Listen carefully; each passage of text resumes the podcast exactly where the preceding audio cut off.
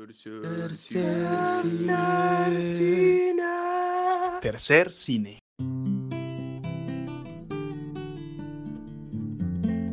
Estamos hoy aquí con los curadores del el ciclo de cine político y social en la Cinemateca eh, de Bogotá. Cada quien diga quién es, eh, qué hace, qué, qué es de su vida. Hola, buenos días, tardes, noches a todos y todas. Eh, bueno, yo soy Felipe Colmenares.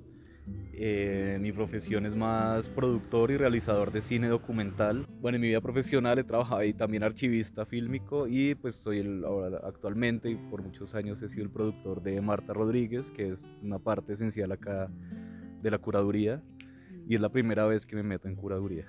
Eh, yo soy Sara Erasmi y mm, trabajo una parte de mi vida en Francia y una parte de mi vida aquí. Soy antropóloga de formación y mm, desde hace 2014 gestiono de forma colectiva eh, un cine ¿sí? en el este de Francia y sí, digamos que soy programadora de este cine y curadora de varias pues muestras temáticas. Um, y ahora trabajo, pues colaboro con la Fundación Cine Documental de Marta Rodríguez en el marco de esta beca de curaduría de IDARTES que hemos decidido dedicar a la cruzada de esas dos miradas, eh, la de Ken Loach y la de Marta Rodríguez, alrededor del cuestionamiento sobre lo que es y lo que puede hacer el cine político y social hoy en la sociedad.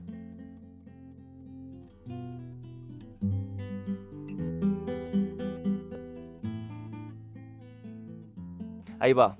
¿Por qué poner en diálogo estas dos obras y cuáles son sus continuidades y sus rupturas? Nos gustaba la idea de crear unos espacios, eh, en la cinemateca en este caso, en los que pudiéramos imaginarnos una comunidad de artistas y cineastas que tengan compromiso a la vez artístico y político y que estén así dispersos en todo el mundo, ¿no? O sea que el, el, hecho de utilizar el cine o de pensar el cine como una herramienta política no es algo que es propio de un país, sino que existe, persiste y resiste, eh, um, sí, pues en el mundo entero. Y el, nos interesaba bastante cruzar dos miradas que son conectadas muy fuertemente con sus propios países, como la de Ken Loach y de Marta Rodríguez, porque Ken Loach trabajó muchísimo y trabaja muchísimo sobre Inglaterra y Marta nunca salió de Colombia para grabar una película. Es dentro de esa particularidad que encontramos los puentes entre las, las obras que hemos puesto a dialogar. Um, y además que dentro de este, esta idea de que el cine siempre tiene que ser político, um, también hay como unas luchas transversales, ¿no? que, que creo que atraviesan eh, todas las obras de Marta y de Ken y que van más allá de la obra. Las dos personalidades de Marta y de Ken son personalidades políticas también, que se ponen, que tienen una postura, unas posturas políticas muy claras cada vez que pueden tomar la palabra, ¿no? Mm, Ken Loach es activista político, más allá que cineasta solamente, así como Marta lo es. Entonces, como que las personalidades también tienen algo en común. Um, y la otra cosa que nos pareció importante es que los dos cineastas, las dos cineastas, buscan contar historias particulares, pero para uh, observar dinámicas más globales del mundo. Creo que esto es algo que tienen en común los dos. Bueno, y otro, otro punto en, en común ahí, y otro de los objetivos y rupturas de la curaduría, es que el cine, el cine político latinoamericano, cuando se proyecta, se proyecta solo cine político latinoamericano, como si nuestro continente fuera, no sé, el único con carencias, con problemas sociales, ¿no? Con problemas...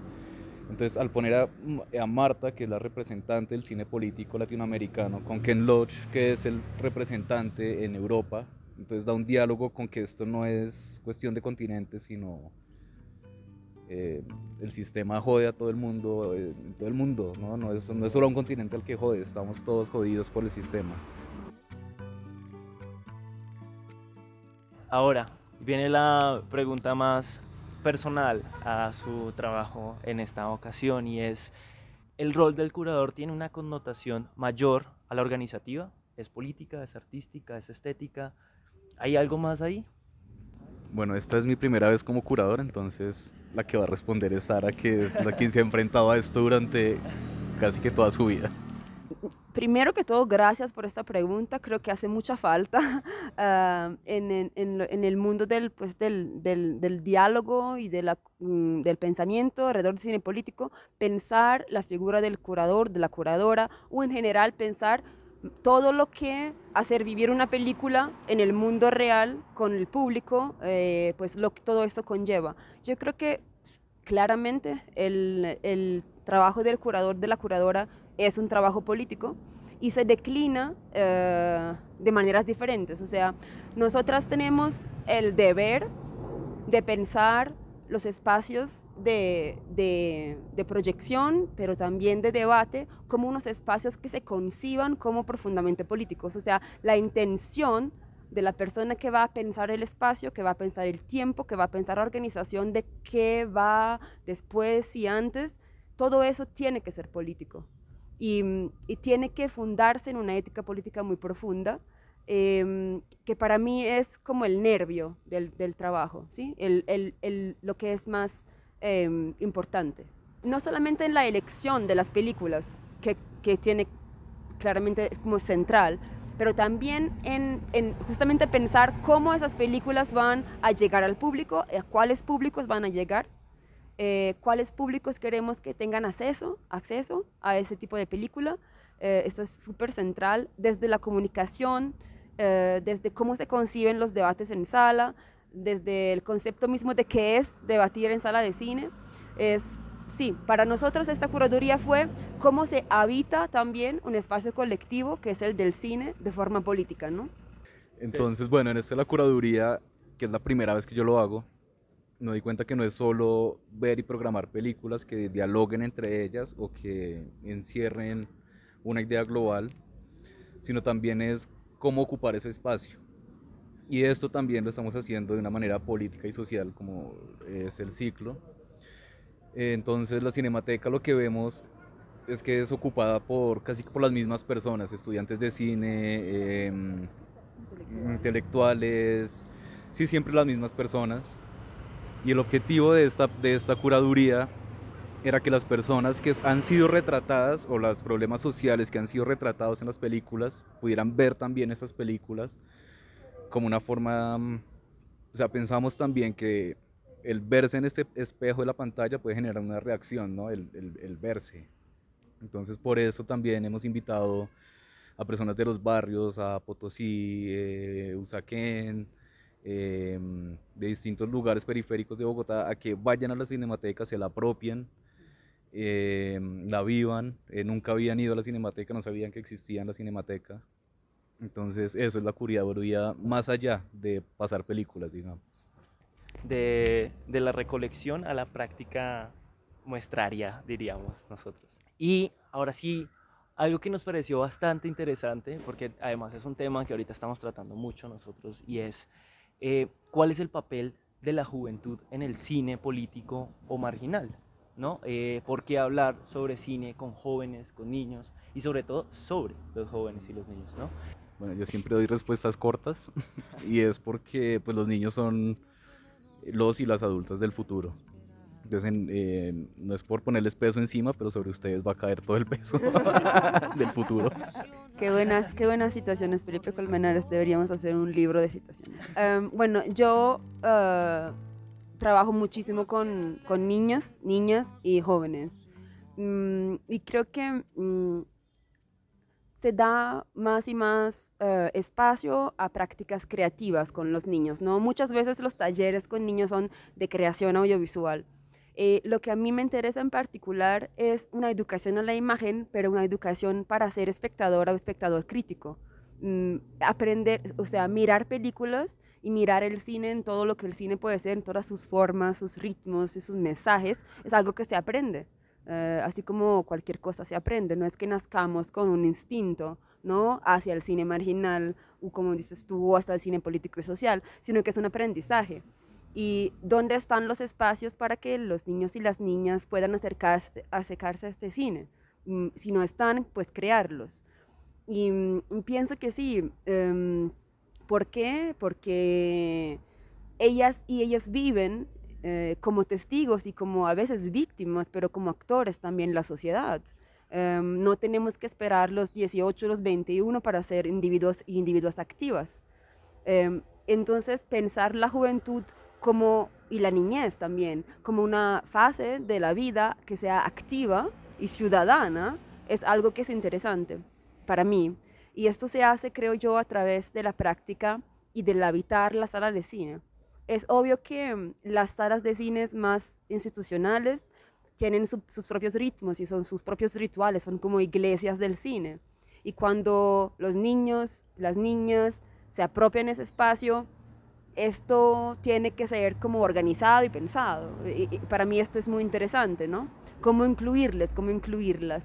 Em, y siempre, en mi experiencia, siempre tenemos sorpresas muy grandes. Eh, lo que los niños y las niñas dicen, comentan alrededor de películas que pueden parecer duras y fuertes. Hemos trabajado con Kes, que es una película de Ken Loach, que tiene un final como así triste, ¿no? Em, y, pero que trata de libertad em, y de opresión hacia los más jóvenes. Y lo que sucedió en la sala de cine fue increíble. La- les los niños y las niñas tomaban el micrófono y hablaban de lo que para ellas eh, quería decir libertad. Y, mm, y sí, tengo escalofríos a una hora, que pasó una semana. em, y, y esto es como el objetivo. Desde o- los 7, 8 años ya se puede concebir la sala de cine como un lugar donde podemos mirar cosas que hablen del mundo, de la injusticia y podamos hablarlo juntos también. Marta Rodríguez puede ser un cine para niños. Tal vez la diferencia, hay que cuestionar la diferencia entre cine para niños y cine para adultos, ¿no? Como hay obras de arte que, que son más o menos accesibles en general. Y ahí es todo el trabajo de cómo se acompañan las cosas. Y yo pienso que el cine de Marta Rodríguez puede ser un cine para niños si em, las películas son acompañadas. Y si el acompañamiento es pensado em, con una forma y un contenido que tengan un lazo fundamental con las películas. ¿no? Eh, cuando pasamos la última vez Chircales, eh, en el marco de esa curaduría, eh, estaban presentes mm, 25 eh, jóvenes de 14 a 17 años que venían del Instituto Cerros del Sur en Potosí. Y, mm, y fue increíble. Eh, no solo estaban súper atentas y atentos a lo que pasaba en pantalla eh, y fascinados, sino que salieron de la sala con ganas de hablar eh, y ganas de conocer. Em, y al final y al cabo, el cine sirve a muchas cosas, a, a reírse, a divertirse, pero cuando el cine da ganas de conocer más y de investigar más, para mí esto es como, wow. Pero claro, no se puede pensar que todo cine puede ser votado en sala y que el público vaya así, ¿no? El acompañamiento antes, durante y después, todas esas condiciones reunidas, si están y si la intención está, yo creo que los niños pueden ver todo, yo creo. Son listas y listos muchas veces para ver más de lo que pensamos que ellas pueden. digamos, no se puede poner una obra como la Sinfónica de los Andes, eh, dos horas, pum, véanla, se acabó la película, chao, váyanse a su casa. si se pasa a, a niños y a niñas, se tiene que pasar con, con una cartilla, o sea, con un plan, no sé, cómo introducirles, ¿no? Bueno, vamos, acá vamos a ver una película sobre eh, la comunidad indígena NASA, dónde viven los NASA, en el Cauca, o sea, ubicarles, guiarles un poco a través de la película antes de verla y posteriormente también acompañarles a, a hacer catarsis de la película y a- también a, a guiarles. Así eh, puede ser un cine infantil. Sí, como muy importante la labor pedagógica en el cine. Y aquí eso yo creo que también nos puede llevar a pensar mucho eh, también la mirada de, de estos autores. ¿Ustedes de dónde creen que viene la mirada crítica de estos directores? ¿Viene o de una influencia cinematográfica o viene más de un contexto social eh, con dictadura, bueno, dictaduras democráticas o gobiernos autoritarios. porque evidentemente están en contextos distintos y como tú decías, es un problema global. Pero ustedes de dónde creen que ellos sacan esta mirada crítica? Bueno, lo que yo pienso que viene es, pues viene como es del dolor de humanidad que tiene cada uno. Marta nace en 1933 y en 1959 empieza como a guiarse, a decir como pasa algo que me molesta, tengo que hacer algo, eh, encuentra el cine y con el cine dice, esta va a ser mi herramienta, con esto voy a hacer algo, por todo esto que, que está mal y me molesta. En Colombia pues siempre pasó por muchos gobiernos, eh, se ha pasado por muchos momentos eh, nefastos de la historia, la violencia, estuvo en el Urabá también, eh, filmando mm, la operación Génesis cometida por el gobierno junto con los paramilitares. Es más, de, más que de formación, fue como ese dolor de humanidad en cuanto a Marta. Creo que, em, bueno, Ken Loach empezó a trabajar en televisión em, en, en los años 60, en la BBC. Y él nos contaba que en ese entonces la televisión nacional británica era, aún no había sido peligrosa, eso nos decía, y esto le daba cierto espacio de libertad, ¿no? Como el medio en sí no había sido aún subversivo. Se filmaba, eran ficciones casi teatrales, y, pero las veían muchísimas personas. La televisión tiene eso de, increíblemente poderoso. Em, y entonces él empezó a trabajar en BBC y en 66 em, saca esa película increíble que yo siempre aconsejo a todo el mundo, que es Katie Come Home, y se la muestran al jefe de producción dos días